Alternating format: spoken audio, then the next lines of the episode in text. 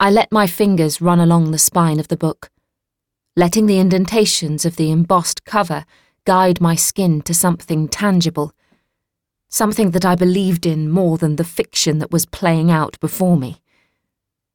21 years of age, and my mother had decided that the time had come for me to marry.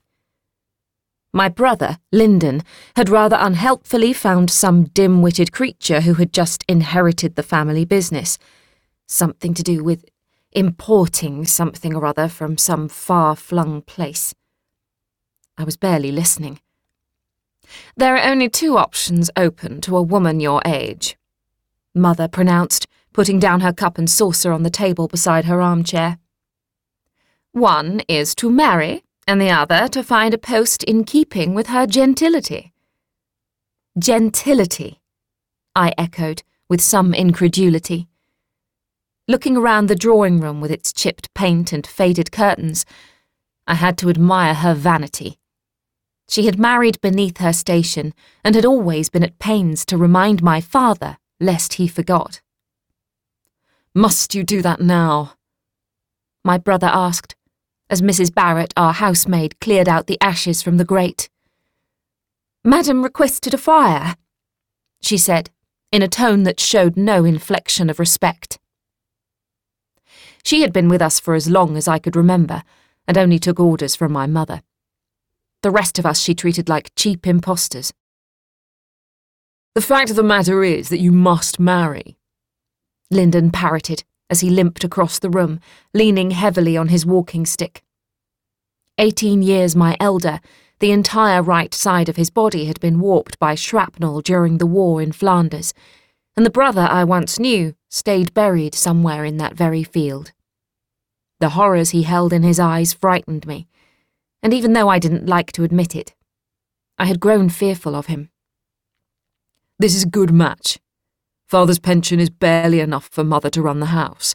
It's time you took your head out of your books and faced reality. I clung tighter to my book. A rare first American edition of Wuthering Heights, a gift from my father, along with a deep love of reading. Like a talisman, I had carried the cloth covered book, whose spine bore the duplicitous line, tooled in gold, by the author of Jane Eyre. We had come across it by complete chance at a flea market in Camden, a secret we could not tell Mother. I would later discover that Emily's English publisher had permitted this misattribution in order to capitalise on Jane Eyre's commercial success. It was not in perfect condition the cloth boards were worn on the edges, and the back one had a V shape nicked out of it. The pages were coming loose, as the threads that sewed them together were fraying with age and use. But to me, all of these features, including the cigar smoke smell of the paper, were like a time machine. Perhaps the seeds were sown then. A book is never what it seems. I think my father had hoped my love of books would instill an interest in my schooling. But if anything, it only fueled my loathing for the classroom. I tended to live in my imagination, and so every evening I would race home from school and ask him to read to me. He was a civil servant, an honest man with a passion for learning.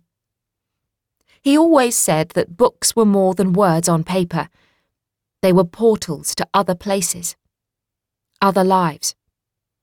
I fell in love with books and the vast worlds they held inside, and I owed it all to my father.